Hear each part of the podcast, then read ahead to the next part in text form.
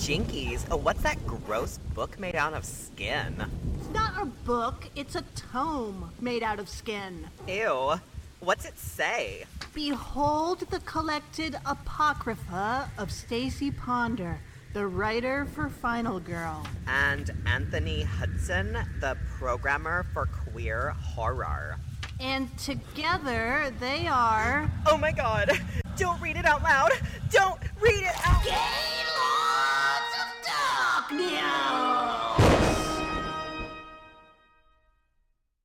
Here we are. Yeah, here we are, Stacie. Um, to recount for our listeners who aren't privy to what happens behind the scenes on Gaylords of Darkness, uh, you just told me I can hear you click your pin. By the way, and then because I can, and then it's, everyone else can hear it, and I can't take it out when I edit it. and then you suggested that I quote unquote sit on it and click it if I.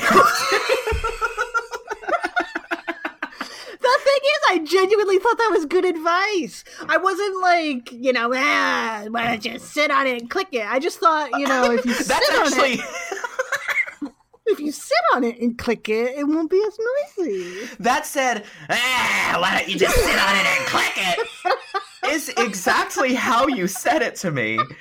I could hear the Jay Moore mask go on your face.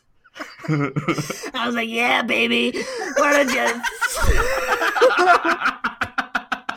why don't you sit on it and click it like mama like? like, what are you clicking?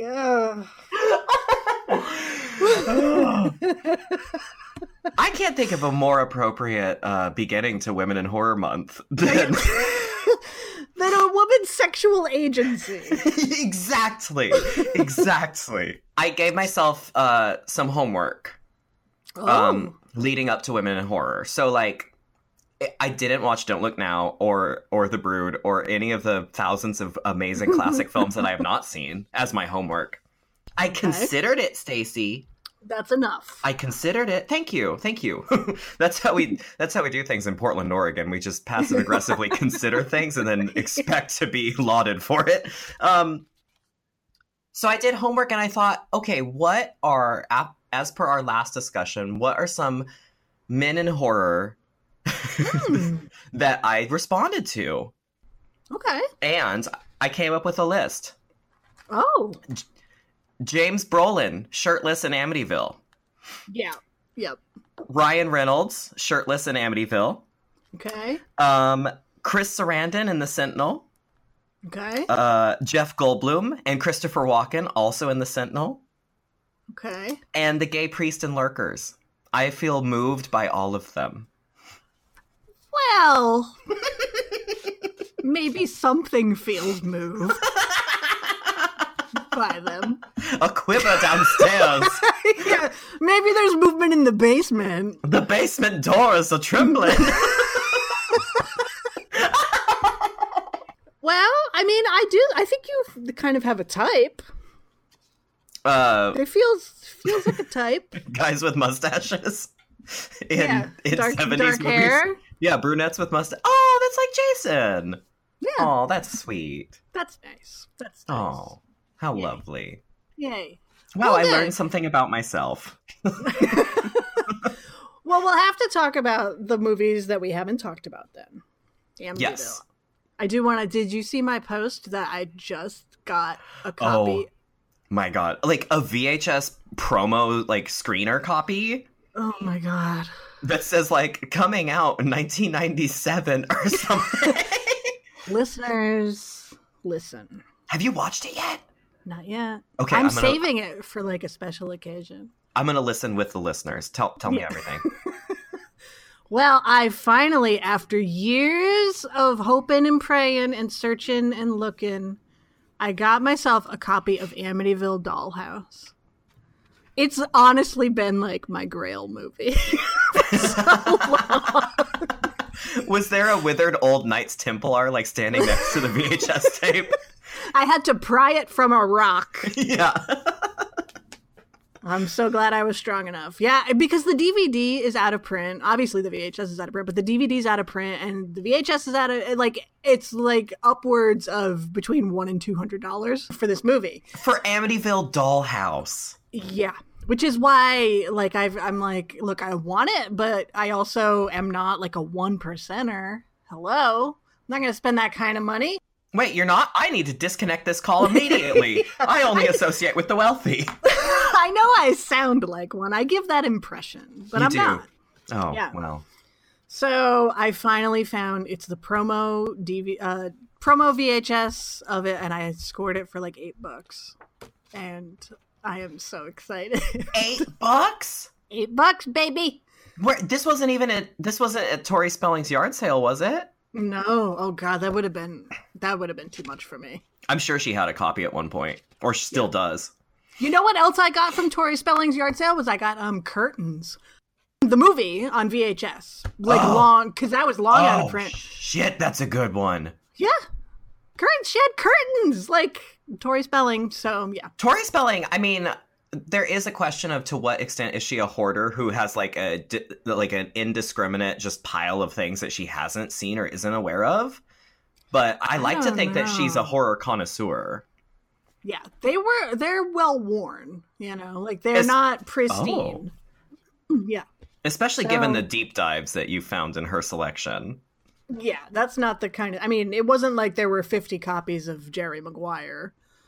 You know, like a real hoarder would have. It was curtains. That's my my pantry. It's just copies of Jerry Maguire. Oh, you know who had a, a estate sale just recently, and all the all of queer Instagram exploded.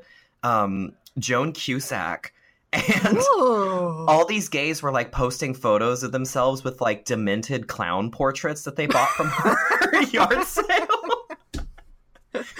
oh my god! Anyway, wow, Amityville Dollhouse. How I'm exciting! I'm so excited. Is that number what entry in the franchise is that?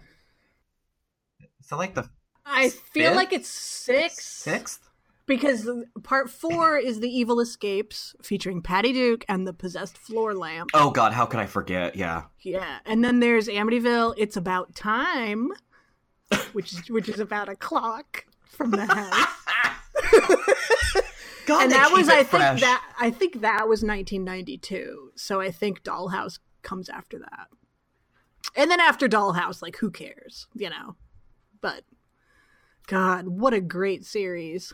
I think I might, I might, I might have to just reinvestigate all of the early '90s horror movies because they're so. And we can talk about this as we investigate the films we're talking about today. But they're so, um, you know, everyone shits on '90s horror, and for the most part, for good reason. But there are some gems, some bizarre, awful Yeah. gems in a lot of super like i find that supernatural was a thing Yeah, But, it was like, like- a combo of supernatural and like tech, like weird yeah tech. So it wasn't just like you know oh supernatural like oh the house is haunted. It was like supernatural like the floor lamp is possessed by a demon. Like, AKA 90s tech. yeah and that's not like exaggerating the story for the sake of humor or whatever. Amityville 4 the evil escapes is literally about a possessed floor lamp. As a child who grew up with a, a floor lamp that my mom, uh, an antique floor lamp my mom acquired from like this elderly, like, I want to say like thinner style lady. um, I grew up terrified of this floor lamp in our house, so I completely relate to the to the the terror of the floor lamp. It will wage a war on your psyche. yeah i've seen the movie i know what it can do and how? and you know, Patty Duke threw it off a cliff and it exploded. So God bless. spoiler, spoiler. Damn I mean- it. That's why movies were invented. You know? so we can watch Patty Duke float, throw a lamp yeah, to its right. explosive demise. I feel like honestly, that's why I was invented. Was just to watch that kind of thing. When That's they when I'm they here. assembled you in the lab, they grew me in that tube. and they're like, "Quick, we need another baby arm here, and we need a someone find a jumper." Yep. Yeah. So Did you ever see um the latest Amityville. Well, there's like they're still making a thousand like knockoff ones that still somehow have the title because I guess it's the title is public domain or something. But- Oh. There was the one that I want to say it wasn't Alexandre A- Aja, but it was it was the one with Jennifer Jason Leigh. Oh yeah, I haven't seen that. Is that the one? Is Bella Thorne in that also? Yeah, and it looked like Insidious, like like where it's like the house then possesses the the daughter and she goes into a coma or something. Yeah, I gotta watch that. They were giving it away free on Google Play, so I clicked. Oh clicked. my the, god! so I clicked the link, and so I have the movie, but I haven't watched it yet. I think it's on Shudder too or Amazon, but it's um yeah, it it, it I was excited about it because it seemed like they were gonna reboot Amityville and like do it right and Jennifer Jason Leigh. And then I saw the trailer and it just looked bleh. And then and then it, it got in it was in development hell or like it got shelved for like five years and then it finally just came out and nobody ever said anything about it. So maybe that Mhm. maybe that's a good sign. I don't know. Yeah, I don't know. that could be. I mean, I hope Jennifer Jason Leigh goes Amityville. As she disintegrates into pixels. Oh we can only hope. God. I mean, but they could go on forever if they're gonna do like everything in the house, because that's what Amityville Four. There's a yard sale, and someone buys the possessed floor lamp, and that's how the, the evil escapes, like in the title, you know. Oh yeah. So- oh, like in the title, yeah. And the mirror, like somebody brings it to another house. So if they're gonna go that way, they could make Amityville movies forever. The whole like Amityville antique mall. Like it just everything goes wrong. Yeah. Like the pillow, the throw pillow that you bought is possessed. Like everything in the house is possessed, I guess. Can they just like CGI James Brolin back into all of them though? Mother of God, I'm coming apart. Man, James Brolin and Margot Kidder, right? In 1979 Amityville? Like, what Fucking- a fucking hot fucking babe couple. Babes, foxes aplenty. It is But- wild. Like, good lord, that movie used to scare the shit out of me, man. Oh, the first time I saw that, um, the scene where she sees uh like Jody's eyes in the window, or he sees it. Oh, oh, I shit myself. Yeah. And when I the sh- babysitter got locked in the closet like that, God, that movie really used to scare me when I was a kid. Oh, it's so bad. When I know people have been asking us when we're going to do an Amityville thing, so maybe this is our tease for a future episode. Right. Maybe, Maybe. this has been our Amityville minisode. yeah, this is it. That's all we're ever going to say about it. That's it. Remember that part that was scary and how hot they were? Well, and part three is in 3D, right? And wasn't Meg Ryan in part three? oh yeah, I think so. Yeah. Oh yeah. hmm God bless. What a series. What an God underrated bless. series. Oh, it's so good. I love Amityville. I've never Except- I've never seen the remake, the Ryan Reynolds Melissa George. Never Okay. Stacie, I know what I know what episode we're gonna do. it is it is an atrocity.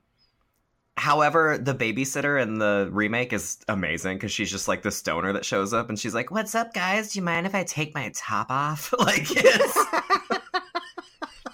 and Melissa George is a national treasure, so Yeah, I love her. um yeah the, literally the only reason is to watch ryan reynolds well to watch those two queens and then to watch ryan reynolds like try to do his best like even more abrupt descent into madness a la jack nicholson in the shining Oh boy. And then just watch him take off his shirt and chop wood Yeah.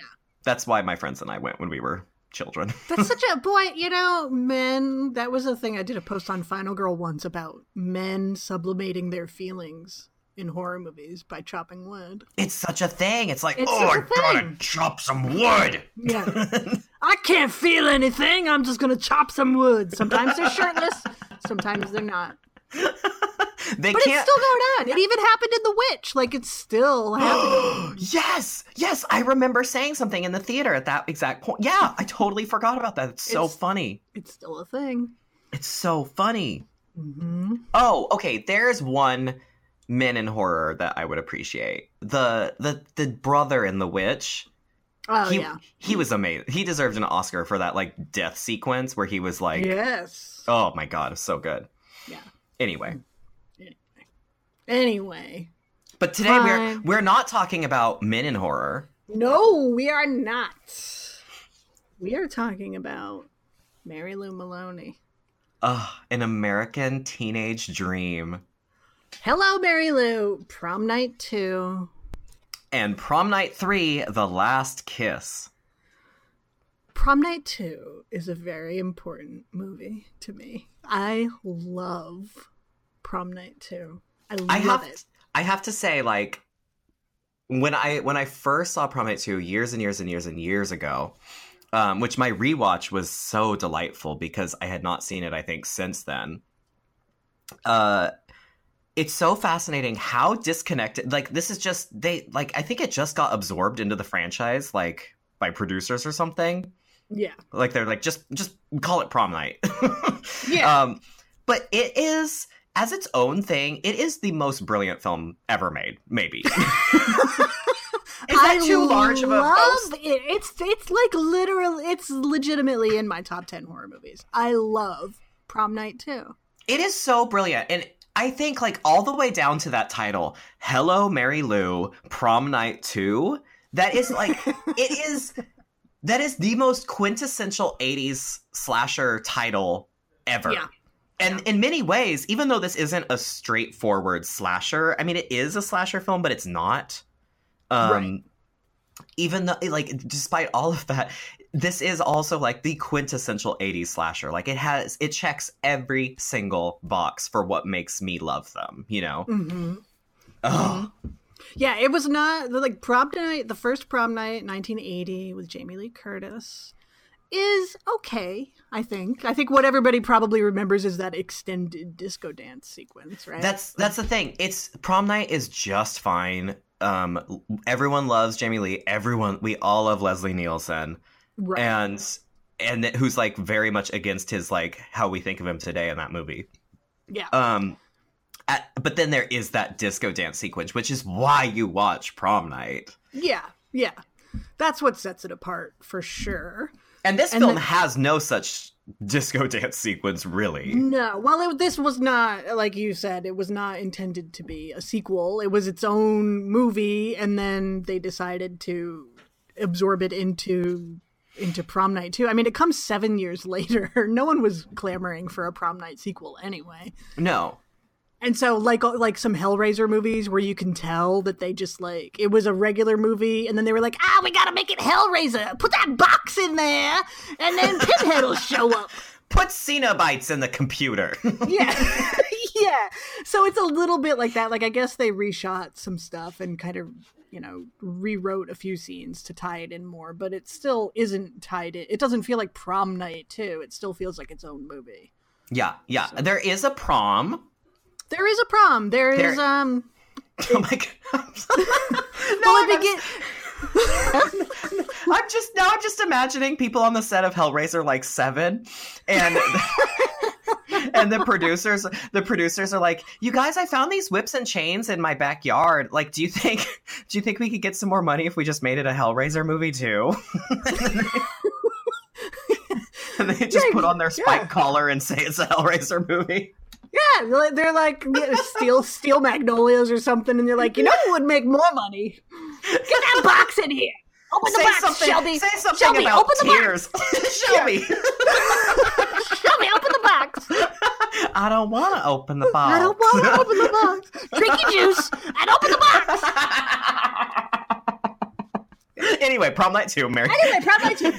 Uh, it begins in 1957 at the pr- uh, at the prom. Mary Lou Maloney, my queen. I will uh, fact check. It begins Well, it with begins. Mary Lou okay, going to confession, in the dark of night on a dark and stormy night. She goes to Con- confession. confessing all, like we all do. All of us good Yeah. Catholic schoolgirls in 1957, confessing all of her sins and then saying, and I loved it, or whatever she says, and then writing in like lipstick on the confessional wall for a good time, call Mary Lou. Yeah, And you instantly know everything you need to know about this perfect goddamn angel. Yeah, she's like, I don't like my parents. I've said bad things about my parents. I've had sex with so many boys, and I liked it. Yeah, I liked it. I liked it. Yeah, she is a feminist icon, like she without really a doubt. is. I mean, she really is. Like that's you know. I mean, okay. Let's let's recap the movie for those who haven't seen it. You should press pause on this podcast and go watch it. And I know many of our listeners haven't seen these films and just listen anyway. But I know honestly, we sh- we should like tell them what the movie is sometimes. sometimes we should. Like I, re- I realized I with, forget with that. with lurkers, we never even said what lurkers is about. We're just like, and then the lesbian with the hot water bottle. yeah, I, that's the thing. When, sometimes when I edit these things, I'm like, oh my god, we didn't tell them anything about the movie at all. and they're so pretty. And oh my god, this movie's full of babes. And then I liked this part. The end. So bless all of you listeners who listen to our bullshit, even though like we're so bad at this, basically. Because we are. Like we are. Oh well. Yeah. So then it's prom night, Mary Lou uh, Maloney. I mean, every time I say her name, I just honestly have to pause because I love her so much. You have to pause, say a little prayer, and like pay tribute and homage to to the goddess, right? Yeah. She's the prom queen. Um, she showed up at the prom with Billy, this like nerdy kind of boring guy. But then she dumps him. Well, she doesn't dump him. She just starts having sex with someone else, like Yeah. under the stage. like we She all did. She she doesn't actually dump him, and then he finds them, and she's like, "Too bad, Billy. Whatever." Um, and so while she's on stage, like getting the tiara placed upon her head and all of this, Billy throws a stink bomb at her. And just like the tragic stink bomb accidents that you read about in the paper, uh, Stacie, it's too soon. It's too soon. The nation is still reeling. The thoughts and prayers are still going out on Twitter. uh, her prom dress catches on fire and she dies on stage. And I did have, I watching it this time, I was like, oh my God, all of those poor prom goers who are like watching this girl burn to death. Oh, it's it's like horrifying. I mean, it's funny because it's like it's it's very like Carrie adjacent in some of those moments in the build up. Yeah. Um and it and and it's coming off of that hilarious like prologue. But then it is really it's horrifying what happens to her. it's really horrifying. Flash forward 30 years.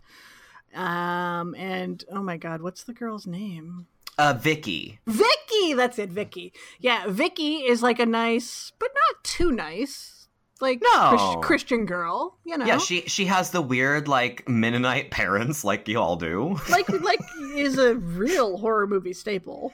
Yeah, yeah, Um, it's very very Carrie once again with her mom. Her mom, her mom doesn't want to spend any money on a prom dress, but prom is coming up. And so Vicky wanders the costume department and finds a steamer trunk that has Mary Lou's tiara and uh, sash and cape in it. And she lets loose the vengeful spirit of Mary Lou, who Yup. possesses Vicky and proceeds to fuck shit up. And then, thanks to Mary Lou, Vicky gets her goddamn groove back. yes. Vicky turns into a bad girl, like a I mean- very bad girl. That's entirely how I read this film. Is like uh, she kind of lets Vicky just let loose, right? And like, Mhm. I, I actually think this is, and I mean, granted, like we're we're talking about this movie for women in horror, um, and this movie was made by men, uh, but but like something that we've talked about in the past is like you know we want to see more of the lady killers, and like Mary Lou is one of the best and most iconic of all of them. Yes. Um, and I, and I love that in this in this like there's this whole build up to her kind of it, it ultimately it's interesting where it goes with it but like there's this whole build up to her getting her revenge for what happened to her um regardless regardless of you know if billy if his feelings were hurt or anything like he still led to her death and she's gonna Mhm. she's gonna do something about it so there's like there's like some feminist like pre me too elements in this film also yes. um, and oh, Vicky, God, Vicky.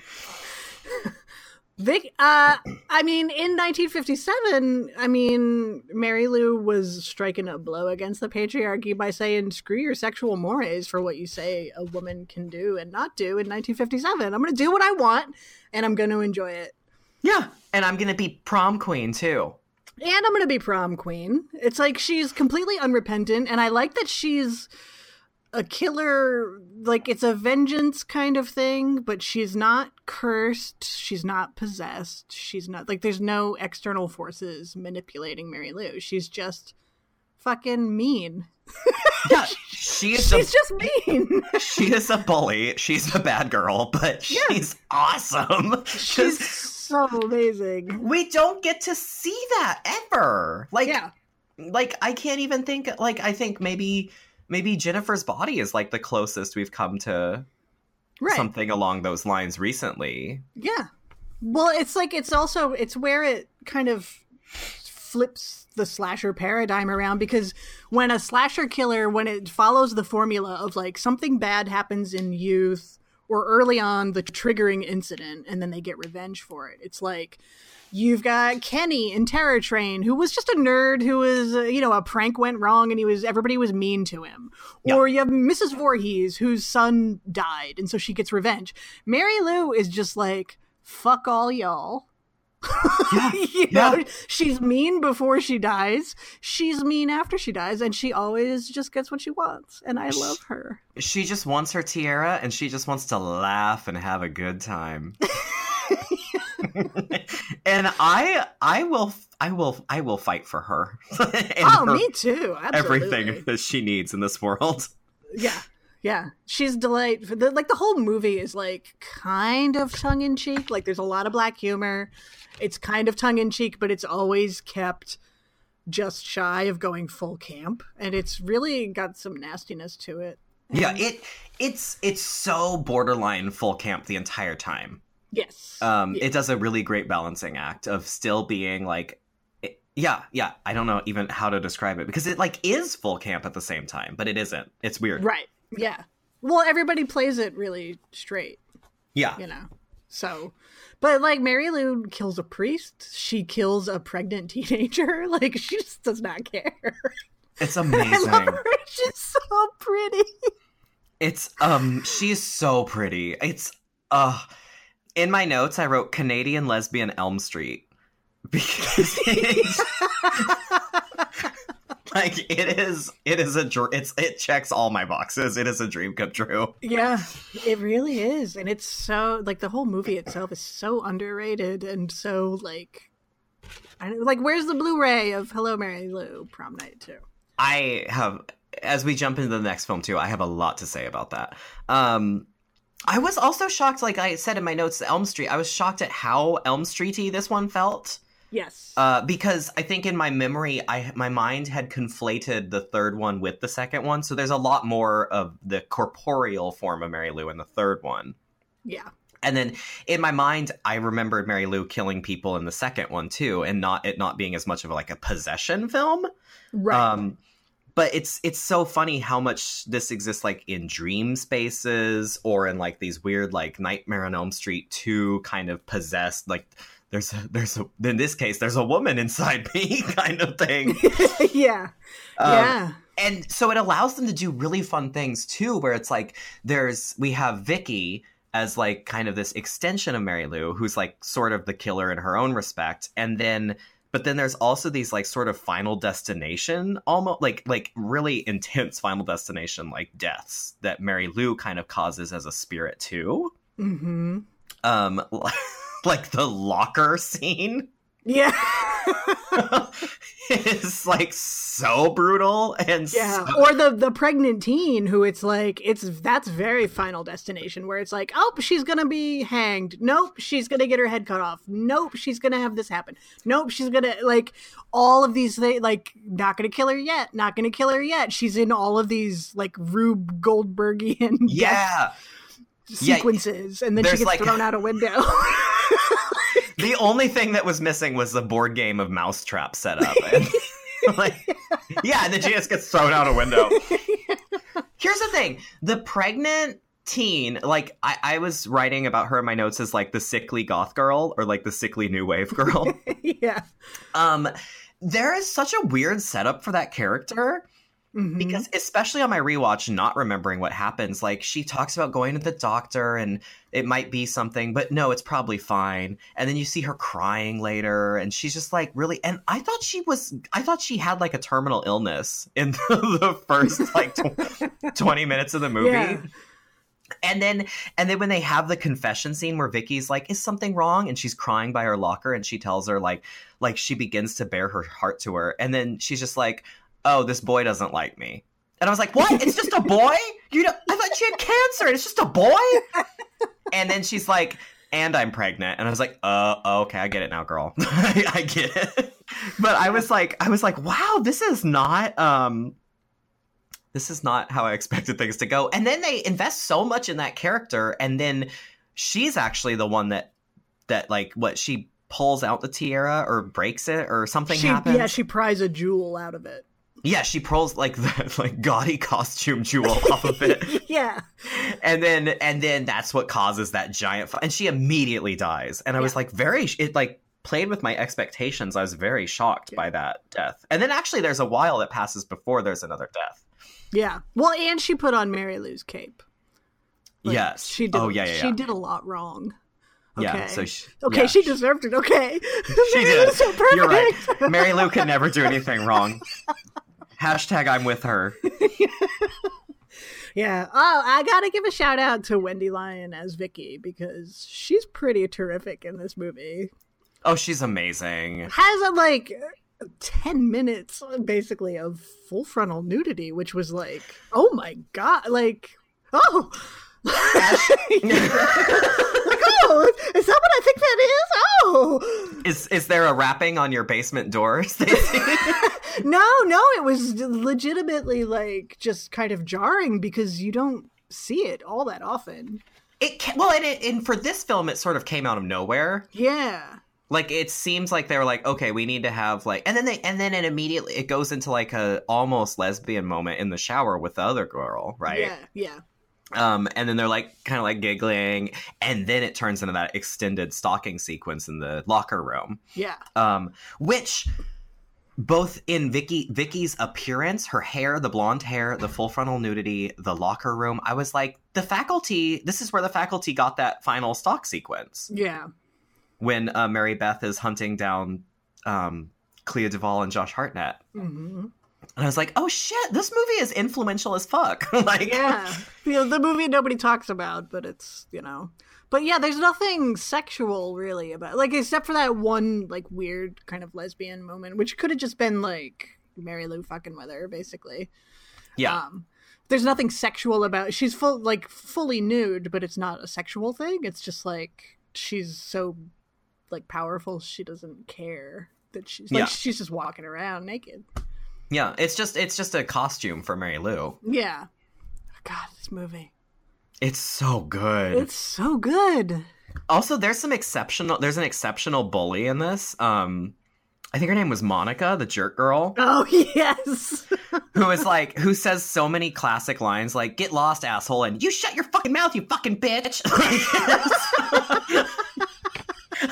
I loved her so much. oh gosh. I just, Um. also, Vicky and that horse statue. oh my gosh. That weird, like, giant rocking horse she has in her bedroom that whenever Vicky starts to go bad, the rocking horse, like, its eyes turn red and, like, its tongue starts to hang out of its Yeah. nasty ass mouth. And that scene where she's like casually like fingering its mouth yeah. while Is the that- tongue like there's the sexuality in this movie is so was like subversive, squidgy, like like when she comes in and starts ma- when her dad comes in. Vicky's dad I- comes in and Vicky starts making out Oh. with him. Like Oh it's Mary God. Lou's possessing her. But she starts kissing her dad and like the fact that he doesn't stop her or stop himself, he doesn't like pull away. It's Yeah. so disturbing. It's really gross. And then that's when the Carrie mom walks in yeah. and then, like, has the meltdown and that's ultimately when she gets killed or thrown through a door or you Yeah. assume something something happened to her Yeah, yeah. It's so disturbing. and as Vicky, there's also like it's not exactly body horror, but in the way that like uh the the the, the weird fucking horse rocking doll statue thing that gets all possessed and gnarly. Like Vicky begins to kind of dishevel throughout the film too hmm and sort of turns into this like exquisite femme troll which like at a certain point when she's like really possessed and really tired she looked like grandmother Addams. Like carol carol kane is her in in um Addams Family Values. Yes. it was so good Oh man! And then the the scene when she is at the prom and uh, Vicky is taking the crib. Vicky's named prom queen, and she's still possessed by Mary Lou, and she gets shot. And then the corpse of Mary Lou bursts Ah. out of Vicky, and she's all burnt and charred and rotted. And then she slowly like gets turns to a babe again. It's Oh. so cool. It's so cool.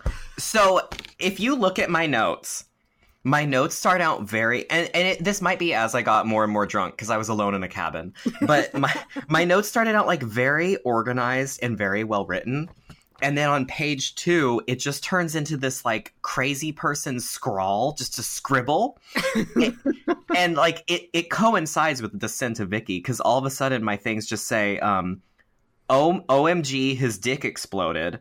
Oh my Oh my god, locker death. Oh my god, hello, Mary Lou. She is a perfect dominatrix femme terrorist.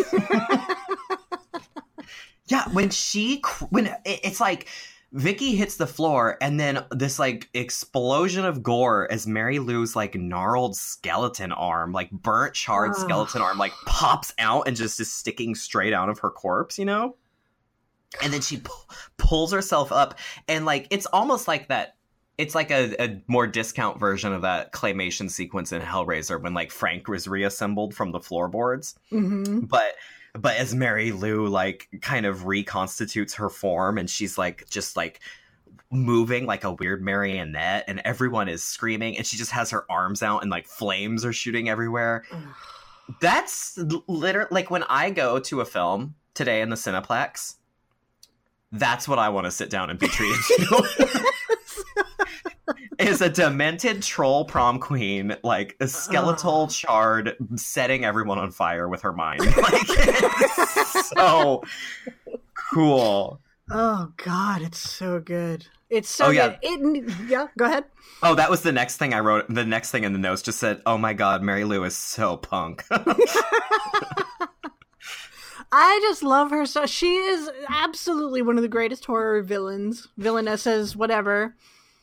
And it just she doesn't get enough love. The movie does not get enough love. No, it doesn't, and I, I uh, oh, it drives me crazy because honestly, like it, seeing all of these these great Blu-ray releases coming out, Mm-hmm. like this movie, I I would, I mean, we're gonna we're gonna see where you land on part three, and I think I know, but but I think this movie and part three, just the Mary Lou saga, deserves a release. Like, clean it up. I watched this on a shitty like. I, it's one of those like five movie discs. Oh yeah. So it comes with this with prom. It's like the Jamie Lee disc. So it's this prom night, Halloween H two O, oh Halloween six, uh, Curse of Michael Myers, and then um, Resurrection. Oh my gosh. And like just trying to figure out how to select the movie was enough of a trying moment for me. but then it's like it's like a horrible like full screen VHS transfer. Ugh. And like I could only imagine like when we talked about superstition, like seeing all of this movie in its glory. Yeah, because there's some ter- like it's thoughtfully made. Like it's you know late '80s horror movie, and it's got that whiff of cheese to it, but it's very thoughtfully made. The lighting and stuff like the different colored lights that they use for like when Mary, anytime the camera is on Mary Lou, it's like it would be so wonderful to see it cleaned up and Oh, it's Blu-ray. Yeah, it's beautiful, and and just like the the, it's like I said, it's still shocking that that this is one of the few movies where we have this like unapologetic, uncontrollable, will not be controlled, like infernal feminine figure. Yeah. And So sh- rare. She she is who says lines like "Dear Father, would you fuck me?" Like she is so cool. I, it needs a Blu-ray, and uh, I think there's a DVD out there, which isn't terrible. Like it did get its own release. I know that. So Oh. if you are a listener who has not seen Hello Mary Lou Prom Night Two, you should see it because it's fucking great. It's so good. It's so good. It's so good. Also, bonus bonus points. Um, in this one we don't have Leslie Nielsen, but we have Michael Ironside, who I've always loved. I so, love him. Yeah. so I guess there's a man in horror that I give a shit about. Right. Um, yeah. I will always I will always sit down to watch a Michael Ironside movie. And in this this he gets to he gets to react in great ways. He does. That's all he does. But Yeah. yeah. and he, he does that thing with his mouth and his teeth that he always does. Yes. I know exactly what you're talking about. And he, he's great at it. Yeah. He's great at it. I, I there was a moment where I think it's it's when um when she's when Vicky's first going through the chest that has all of Mary Lou's like accoutrement in it. And he like consents it, like Michael Ironside consents it in his principal's office, and he like walks to the wall and like looks at a picture of Mary Lou, and he's like he's like hit with the flashbacks, and I was like, oh my god, he's a Jedi or something, because he's like having this weird like sensory moment as he remembers everything, and uh, he knows Mary Lou's coming. Yeah. yeah. Well, It it's the picture, the frame shattered right over her face. Oh, that's true. Yeah, it is. It is weird that like in this version, and both both of these films don't really know what to do with Mary Lou in the end. I think Yeah. so. It's weird that like all it like because the whole movie I felt like was leading up to her finally killing Michael Ironside, right, and Right. getting her revenge.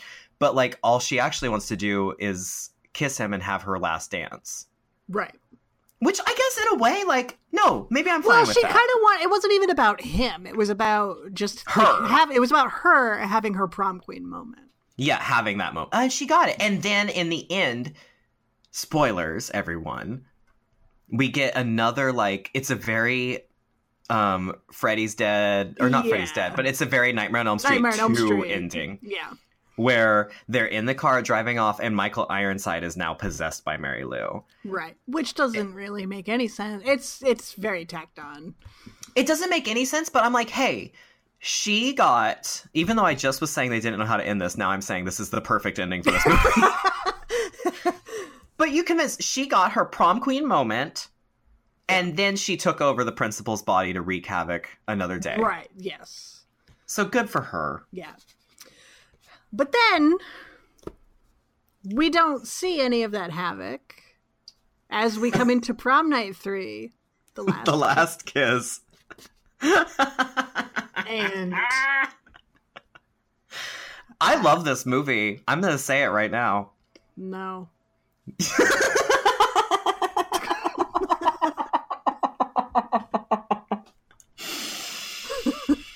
Were it not for the haunting 1999, What? Are you going that far? I'm going that far. I really hated this movie a lot. really? Yeah, I did. Oh, Stacie, I felt I so I feel like Prom Night 3, I wrote down like this is the seed of Chucky to Prom Night 2's Bride of Chucky. Like, and hear me out. And you know what? It's the buddy to Chucky. yeah. Oh no. Okay? Where do I begin? it's so good. Here's what I liked. Courtney Taylor.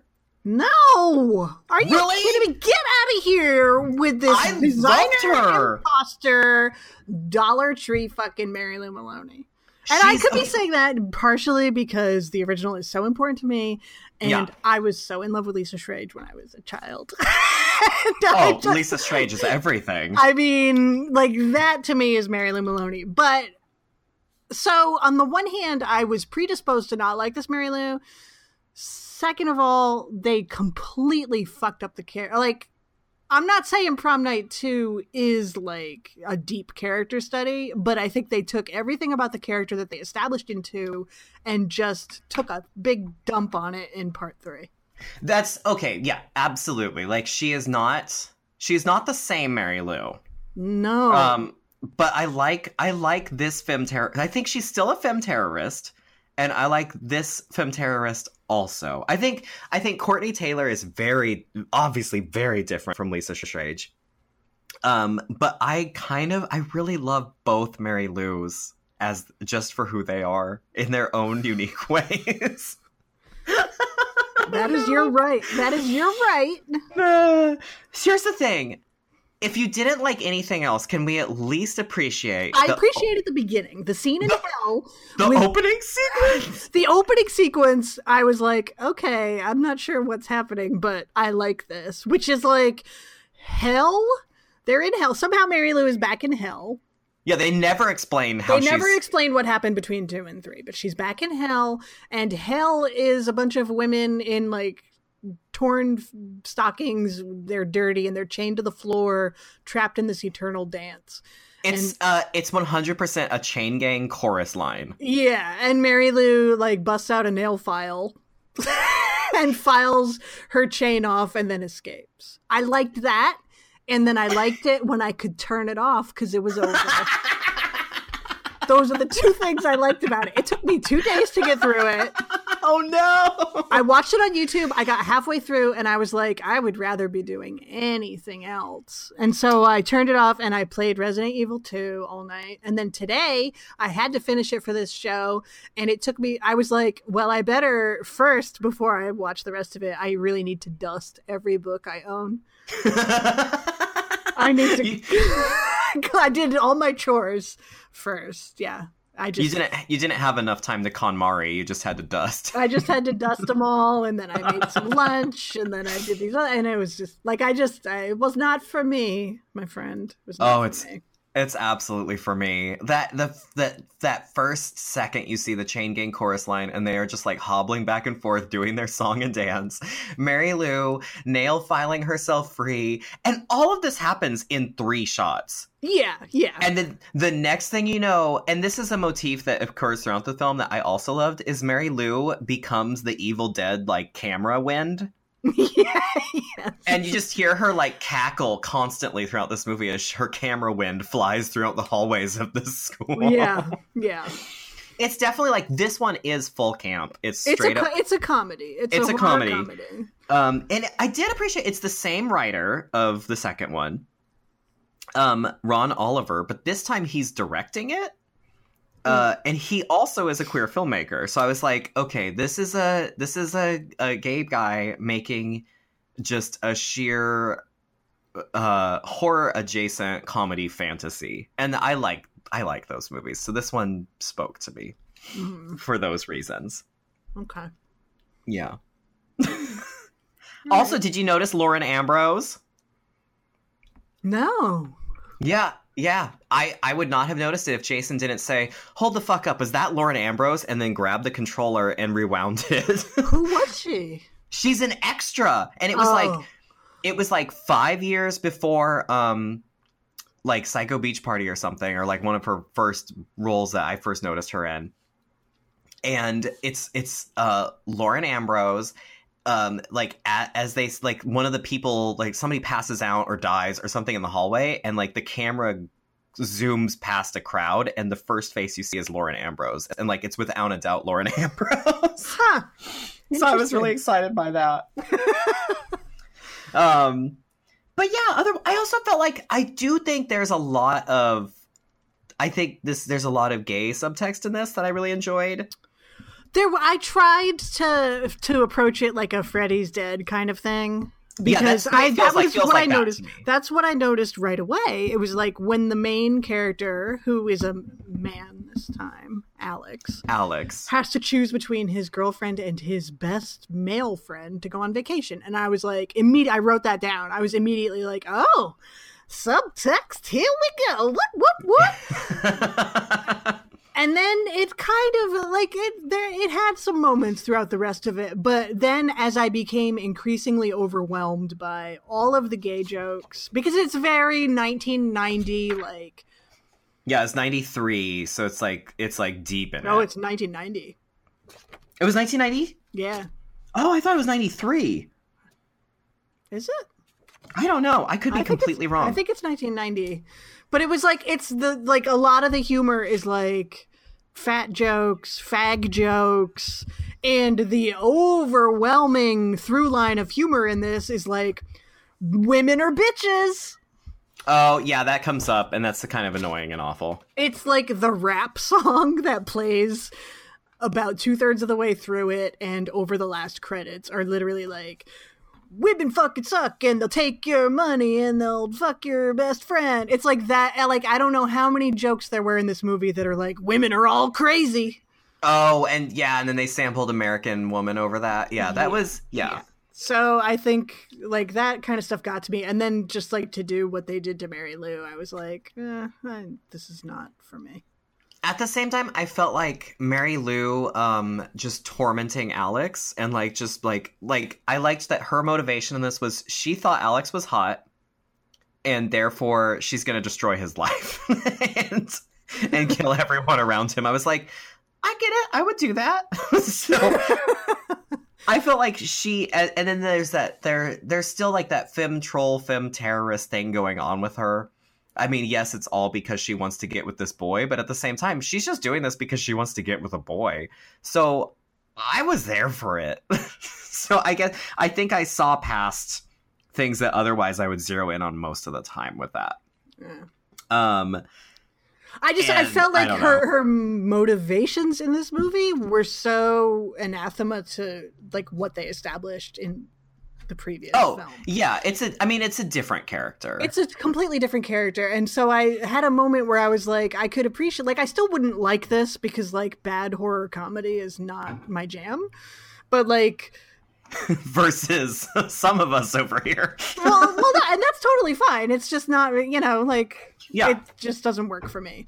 Um, if it wasn't, if it was just like, oh, dating a dead girl and she makes you do things and you take the blame for everybody that she kills, like, I think that was an okay idea. But the fact that it was Mary Lou Maloney, who, like, I don't know, is just like obsessed with this one, like, average guy to the point where, like, she got him and like I just like she literally is like a ha- like pretends she's a housewife in the it's like who is this this is ha- hashtag not my Mary Lou I respect that. I I see. I I think it's a very different movie. It's a very different character. Um, it's absolutely absolutely throw out her motivations from part two. Um, as a twisted femme troll queer, I could see this as a teenager being like this working both ways for me in in terms of a fantasy where it's like I want to be, you know, I would want a crazy like killer prom king boy to zero his sights on me and kill everyone around me, right? Or I would be Mary Lou myself and zero in on Alex and be like, I'm gonna kill everyone around you because I can because I'm crazy and I'm Mary Lou, woohoo! And then fly fly through the hallways cackling with my evil dead wind. Um, so I I don't know, and I also I liked that I liked Alex in this. I thought he was like um I thought he was almost as cute as Charlie Brewster in Fright Night, who should be at the top of my men in horror list. Um, and I don't know. I think I think for me, like this, is the sheer parody of it all came through with a lot of the lines in the script. Um, there's, I think maybe this is like my lurkers, where there's there's little moments that I really that really sang to me, like um, the there was the relationship with the best friend that was very Grady and Jesse in Nightmare on Elm Street two. yes Um, although they, like you said, they didn't really pursue that much more. There was like another sequence where they're like by the pool and they're like talking, and and then he dies, and then well, I, I liked that when he goes to hell or when they go to hell because the the nerd girl Sarah has to break him out of hell, has to break Alex out of hell where Mary Lou has trapped him. Um. I liked that uh, the best friend like actually wants Alex to stay in hell with him, Mhm. So there was like there was definitely a little more gayness there. Uh, there was that the gun cleaning scene. Did you notice that? Yeah. Which was like that guy was just straight up masturbating, but it was with a gun. Mhm. Um, which I'm not into guns, but uh, it was there was some symbolism happening there. Mhm. Um, and then there were there were little moments like I did love Sarah in this movie, Mhm. And I loved her trauma cookies that she. Yes. it's and it's that thing again where like it is it's just like Mary Lou being a housewife or like and like playing housewife and whatever with Alex. Sarah's go to she even has a line like they're like why are you so mad and she's like I don't get mad I bake and and there's like there's a weird level of misogynist cliche in there but then there's also like just a sheer camp like tragic absurdism like uh as things are going worse and worse with Alex, you they cut to Sarah's house and she's just baking. Like her entire kitchen is covered in cookies, and she's just spatulaing cookies everywhere, and it doesn't make any sense. Um, and then uh, one more moment that I really loved was Sarah dealing with um, what's happening to Alex, and after he gets framed by Mary Lou for all these murders, and he's going to jail. And her mom is like, "Oh well, you know, mental illness just happens, and people sometimes people just snap. You remember what happened to your father?" And it's, Sarah like has like a break and like has to step away from her mom, and her mom is just like very lighthearted about this like weird, horrible, tragic history she just alluded to with a conceivably with her husband and father of her child. Yeah. While Sarah like has to have a moment, and then her mom just says, "You're going to prom. That's an order." so there were things I, I as a as a demented troll, if if you get drunk after Mary Lou too, and and you really embrace the demented troll inside you, you might like this movie. But I also completely see where you're coming from with your read of it. Hmm. I think you're very generous. I am. I also I also I don't know. It has the it has that thing I love, which is the tinge of like a crazed gay creator. Um Hmm. so I was I was here for it.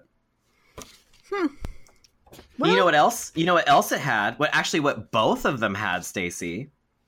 what's that? Early internet ghosts. That's true. Prom Night 2 has a computer internet death where Mary Lou, much like in House of Haunted Hill, affects the outcome of the of the prom so that Vicky wins prom queen. Yes. and then the computer blows up and electrocutes a boy who's trying to use it. With blue horror movie electricity, and then in Prom Ugh. Night 3, the horror movie electricity was pink.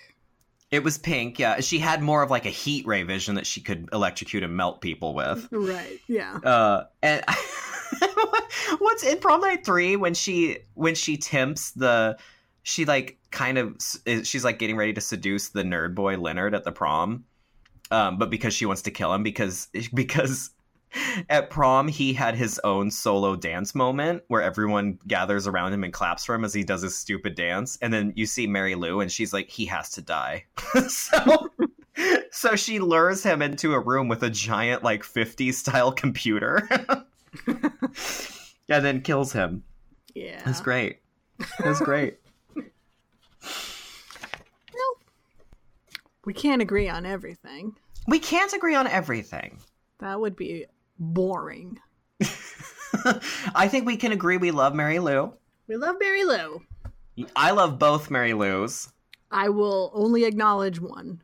You stand From one on Mary out. Lou. From here on out, I will only acknowledge the one. If she was Betty Sue, I probably wouldn't have still liked this movie, but I would have been okay with it. hey, it's me, Betty Sue. Hi, well, that's me, Betty Sue. I went to the adjacent high school yeah, where I was also melted at my prom. yeah. There, I then I would have been like, you know what? I still didn't like it, but I guess my heart light wouldn't be f- just full of rage. Yeah. Yeah. Do you think do you think you would love and this is why I was clamor I'm clamoring for a Blu-ray release of both of these. Do you think you would I mean, it seems like your issues with the content, which like I said I get. Um but do you think you could appreciate it more if this movie actually had the nudity and the violence and the language in it that was taken out for all the versions that we can find? Um, maybe language. Yeah. I like a swear word. I do like a swear, a good curse. Yeah, That's just so- I don't know that anything else would have helped me with it in that regard. Yeah.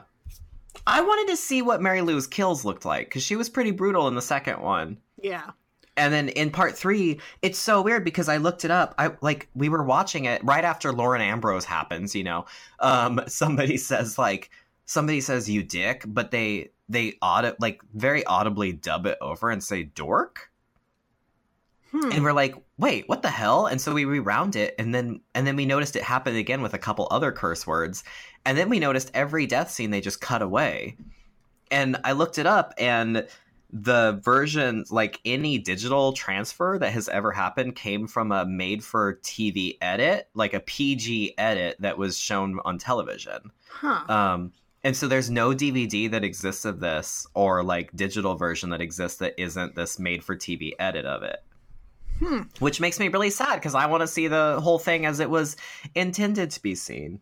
But I'm just like th- both of these films, regardless of how Stacie feels about the second one, both of these films deserve to be like the Mary Lou saga really deserves to be like get that shout factory treatment, I think. I'm surprised that it hasn't happened. Honestly, like maybe What do you think it is? Do you think it's misogyny? It, probably.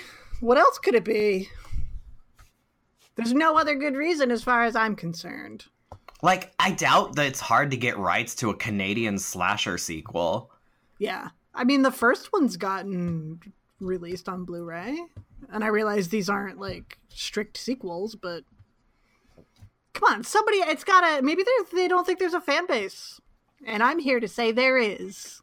I I just don't get. I'm like, if you're, if they did, I mean, this falls right up there with like the Sleepaway Camp sequels for me. Yeah, Like, Oh, I yeah. don't.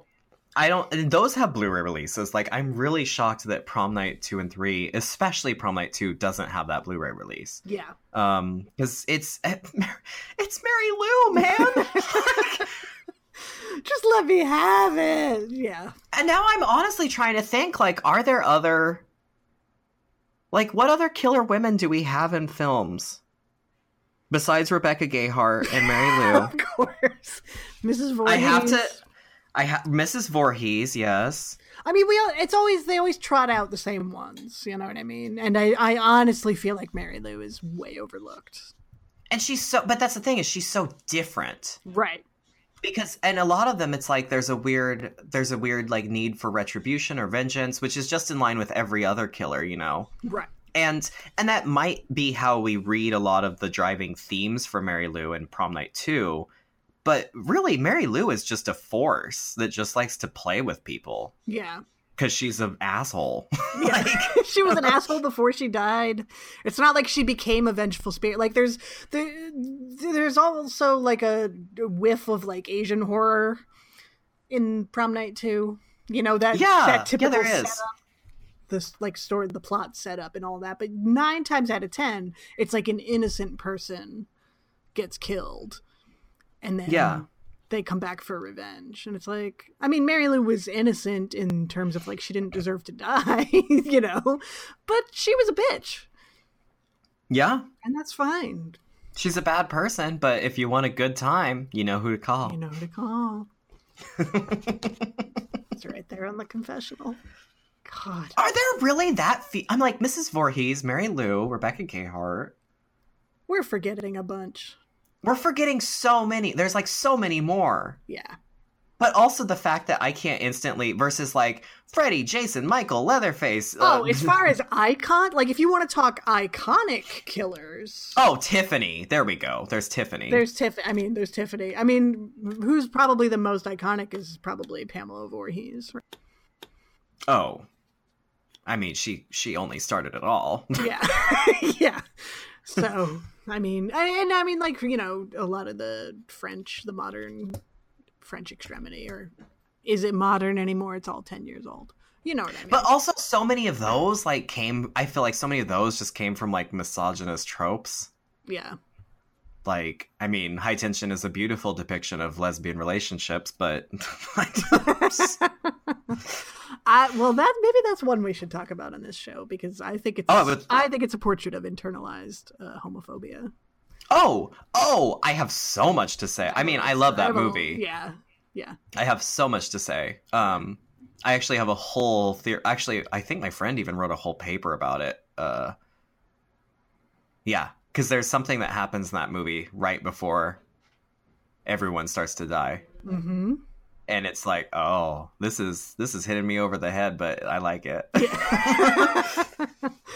But it's still like coming from a French dude making like a brutal Right, movie. right. Yeah, it's like, what's the intent? And sometimes it's like, oh man, what if the woman was a killer? What? You know what I mean? It's like that's When- the only. It's not considered. It's not a considered choice. It's just. It feels very dude bro era of like, well, what if the woman was the one stabbing everybody? And yeah, when that's the twist. When that's the twist, it's like, like, and that oh. that even uh, that even I mean to some degree that's also sort of Mrs. Voorhees, but like that's definitely like with Rebecca Gayheart and Urban Legend, like that's what made Urban Legend different from the other, you know, teen slashers of that era. right. Um but yeah, that's like that's just terrible. I think that I can't even think of like more than four lady killers out there that I really love Yeah. that like really get to be get to be iconic characters. Like Mary Lou should be the end all icon. Yeah. How But many? Want- How many of them are like? I mean, if anything, Mary Lou is closer to like a Michael Myers. Like she's just doing this because she fucking wants to. Yeah. You yeah, know? she's just she's just she is just a, a a troll in a sandbox. Yeah. Just having the time of her life.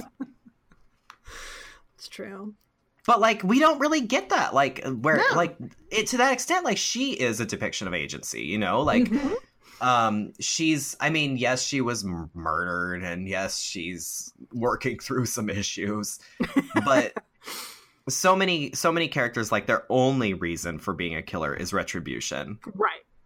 And with mary lou like that's a core aspect of her but she's more just That's demented not. Yeah, that's not the primary motivation. The primary motivation is like y'all fucking interrupted my prom queen ceremony, yeah and I'm gonna make it happen.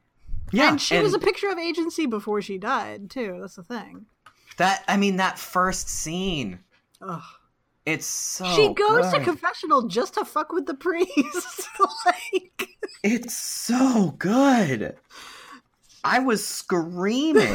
It's it's so good. And it's not like it even that sequence is so masterfully done because it's not like she's not like blah, blah, blah, about it or anything. It's like right. It's still very it's still a very soft scene that just like all the way down to when you get that coda of for a good time call Mary Lou. It's just oh, it's so well done. yeah. So Shock Scream Factory Get Vinegar. Syndrome, Blue Underground, Arrow, Uh, Severin, Severin, any of y'all. any of y'all. Because I know on at least one of you are listening because we've had a, a spike in listeners thanks to our, our good friends that, that for some reason preach the gospel of, of all this bullshit. like no kidding. we know one of you are listening. We want a Blu-ray release. yeah, because you know I would what? also like a special feature of part three, but we want a Blu-ray release. Um, I would love a Blu-ray. I think part three for me, if part three was like a bonus feature on part two, that'd be fine. I Like, really it's like- part two. it's like the bride, blood splatter bride with uh, Daughters of Darkness. Exactly. But I want interviews with people because, like, people in prom night, except for like Michael Ironsides, nobody really went on to do a lot. You know, Lisa Schrage. No. Although Lisa Schrage was also in Gnaw, Food of the Gods Part Two. Oh, really? She sure was. I might have to check it out. It's a good one. It's like animals get big, and it's that was the that was the, the pitch at the studio. That's also the tagline. Animals get big. Oh my god. But also, there's one scene in particular. No, I'm gonna let it be a surprise. I'll let it be a surprise. I'm so excited. Yeah, you should see Food of the Gods Part. Don't see Food of the Gods Part One. I would recommend Food of the Gods Part One, except there's like some actual animal shit in it because it's like 1972 or whatever. Oh no, I can't do it. Yeah, but Part Two, you're fine. I love Part Two. Oh, I can't wait. Yeah. So, prom night too. I want interviews. I want all the behind the scenes. I want everything. I'll do. A, I I'll do a commentary. I'll do a commentary. We could do a If- commentary track. We could. We'll do the uh, blue Blu-ray people. We will do your commentary. yeah. It, it will just be us saying, "I love her so much." Shit, look how pretty she is right there. Wait, pause. She's pause so it. pretty. Can Rewind you pause it. it? Rewind that part. Oh my, Oh my god, let's do it again. And then the whole commentary track is off for the rest of the movie. and then the movie just freezes. Yeah. Yeah. But I'll do it. Oh, I oh, I'm just I'm just brushing back over my notes, and I found one more quote from Mary Lou that I think really sums her up wonderfully. She says at one point in part two, she says, "There's no God, buddy, and there's no heaven, and you know what pissed me off the most? No fucking wings."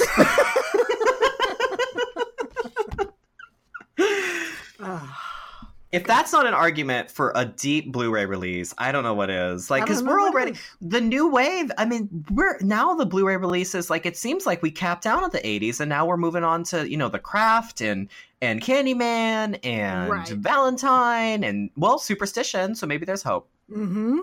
It's time. Maybe I'll start a petition, an online petition. Yeah, maybe the Internet Ghosts will get it going. Oh my god. We could rally up our our. That's all our listeners. It's just Internet Ghosts. our, our one listener is the house on Haunted Hill. yeah. Maybe it can hack into the system and, uh, you know. Oh my god, Stacie, what if what if all these listeners that we think we have that we believe are internet ghosts? What if they're actually just Russian bots and we're collusion? Oh. We're in collusion. that could be. That's the twist. Is it worth it? It might be. It probably is. Probably is. Listen, who needs freedom or liberty if we've got more followers this week? Wow. Yeah, if you are listening to this, uh, you know, in English. leave us a review or uh, rate us on iTunes because that kind of helps get us in front of more ear holes. It does. The best thing you can do is go on that iTunes podcast app, hit the star button. You know, I'll let you choose how many stars you want, but I I think five is nice. It's a nice number. It's a nice number. It's a nice odd number, and Yeah. then and then write a little, just write a little comment that kind of tells people why you like the show, or share your favorite uh joke or non sequitur. Maybe that's nice too. That's always nice. We're on Facebook at facebook.com slash Gaylords of Darkness. You can leave us uh, recommendations on there. Not not for us to watch things because we won't listen to you. But you can leave us. you can leave recommendations for other people that say why you like the podcast, just like a rating or a review. Yeah. Um, and we we have five really nice ones on there, including some new ones from some really sweet listeners. So we I- saw those and we're so grateful. I'm super grateful that anybody listens to this shit. Oh, Well, this was a good way to kick off Women in Horror Month, which will continue for the rest of the month. Go figure. Oh my gosh. And and so this was just the beginning. We just wanted to give some time to our favorite one of our favorite uh femme fatales out there. And uh, our next the rest of our episodes actually this month we have awesome guests lined We up. We have guests. There's going to be a third. We're a thruple now. We're going to be a thruple with some people. That's exciting. That's going to be great. We have our our key party bowl, um the buffet. the buffet, the splash just- guard. yeah. Oh, I've got my Sigourney guard? Weaver. There's a splash guard this time because. I'm I've got my Sigourney Weaver cosplay on, and I feel like Sigourney would want a splash guard over that buffet. Well, that's probably fair, but Yeah. Should we answer a listener question? I think we should. It's one of my favorite times of the recording weekday. Listen, listener, if you have a question, you can send it to us. You can send it to. We're both on Instagram. I'm uh, Instagram slash Final Girl G R R L. Anthony is slash the Carla Rossi, R O S S I. Uh, you can do it there or on our Facebook page Yeah. or whatever. Drop it, in, slide it in our DMs. Or if you prefer electronic mail, gaylords at gaylordsofdarkness.com. yeah, if you're a if you're a haunted Frank Lloyd Wright mansion, send us an email the the- standard way. Through the computer? Yeah, boot through an online computer. boot up your Juno. Send us an email. So, this week's question comes from someone named Blacy, who says, I know that you guys joke a lot about Stacie's references being old, but I think she sounds youthful and vibrant. This is not a question, I am just saying. Well, thank you, Blacy.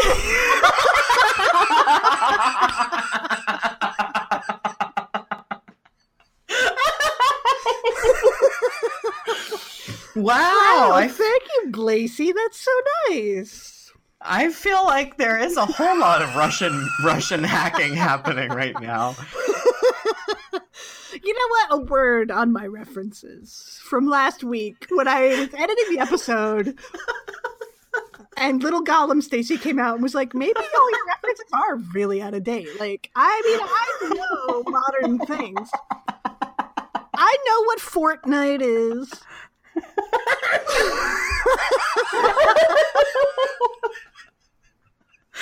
Okay. As you quickly Google a video game title, Yeah, I know what Fortnite is. that was the most convincing line reading I've ever heard.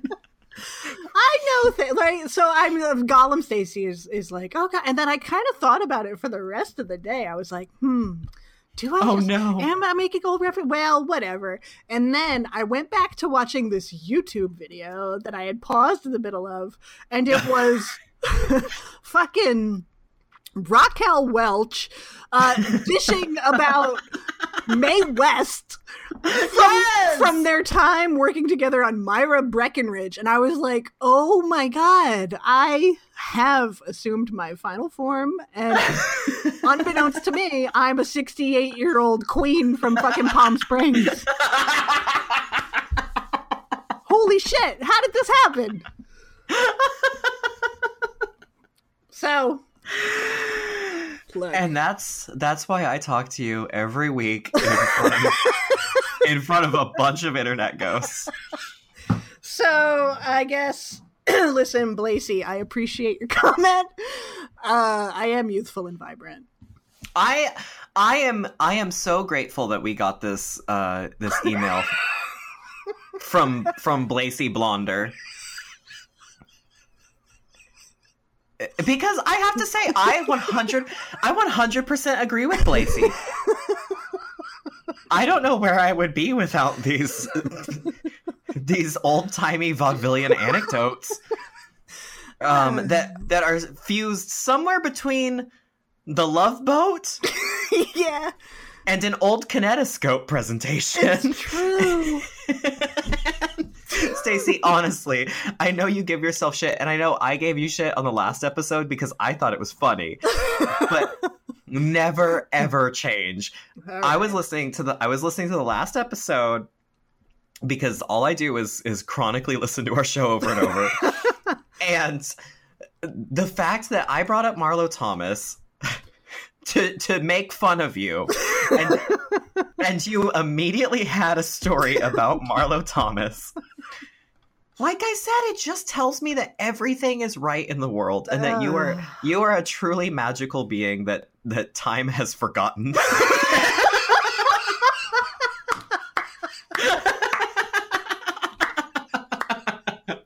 I'm timeless, like I said. You're timeless. Uh, well, that's very nice of you to say. You and Blacy have just made Yeah. my day.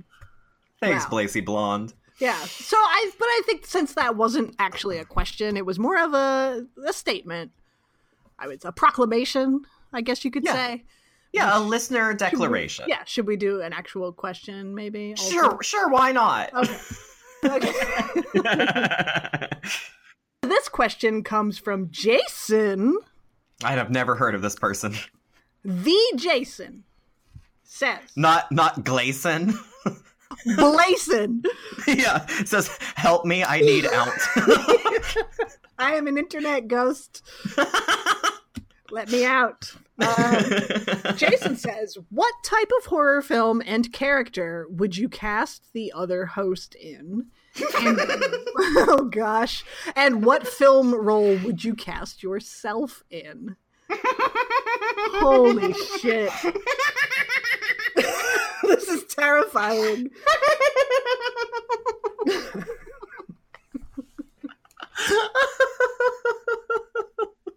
who goes who goes first? wow. Um, I you know get it over with. I well, I don't know. I okay, mine actually isn't that exciting and I've been talking about it this whole episode. I would kill to see old-timey Stacie. As an old-timey like private eye detective, Oh, um like a like a like like a like a like a like a like a Humphrey Bogarty like private dick kind of guy. wow. um solving solving mysteries in a modern day internet ghost net thriller Oh. i would die laughing That sounds like a serious work. What do you mean?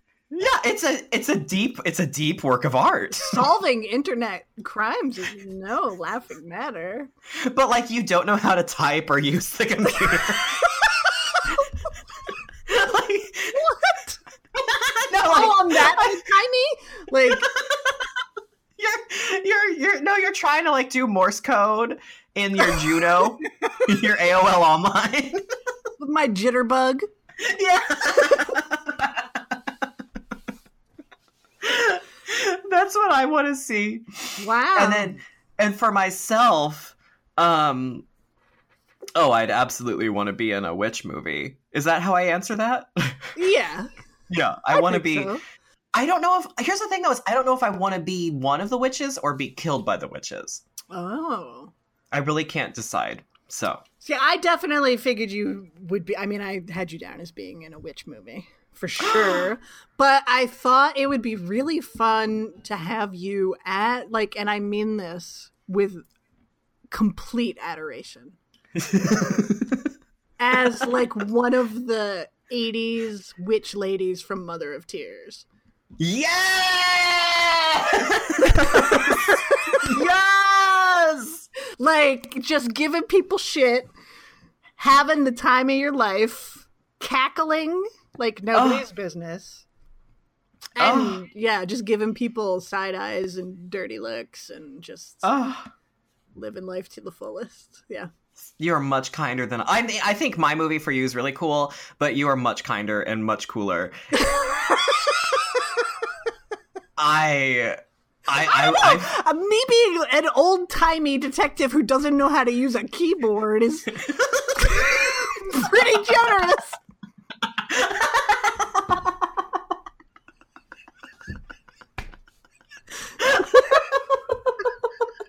what did you expect?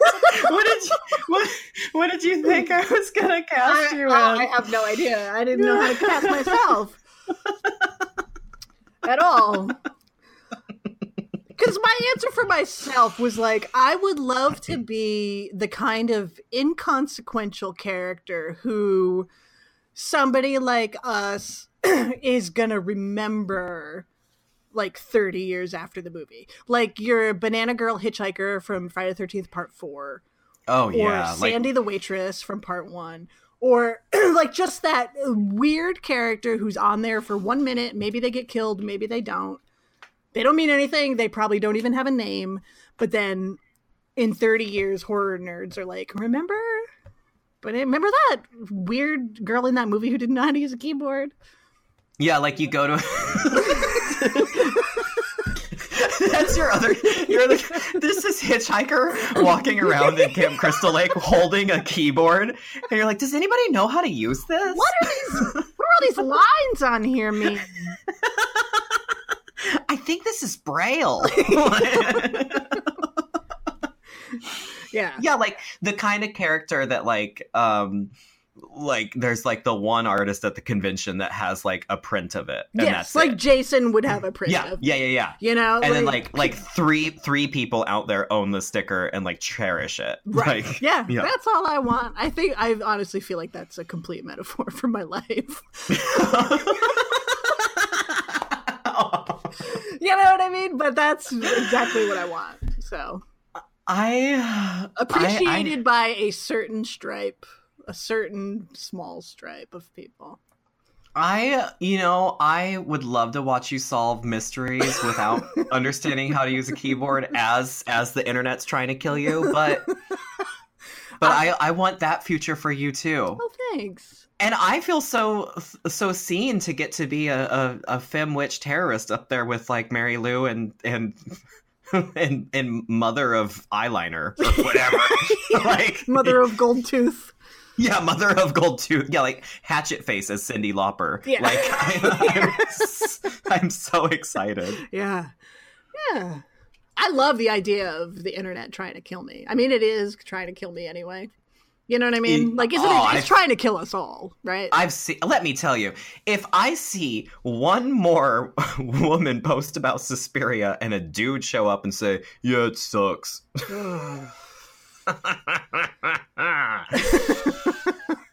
if I see one more, I'm just gonna go full Mary Lou on him. yeah, do it. Yeah, Yeah. yeah. Well, good. I think. I don't know. I think we know each other. You know. I think so. Yeah. I'm really excited for our film debuts. I can't wait to find out how a keyboard works.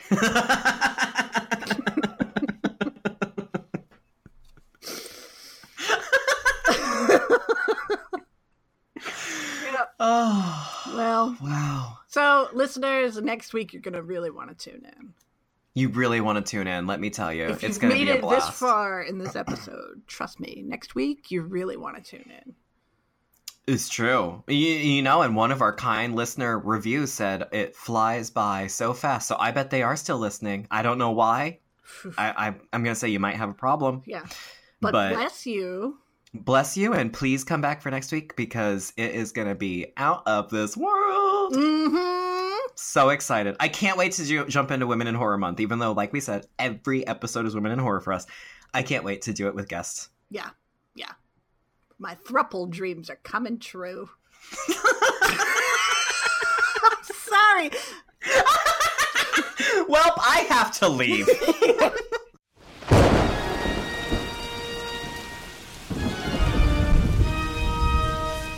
Wow, for a haunted tome made out of skin, it's so loosely structured, yet informative. I know, right? Ugh, is it over? It's glowing and spinning on its own, so I'm gonna guess yes. Ah, oh my god! Oh, oh my god! Tune in next time for more Gaylords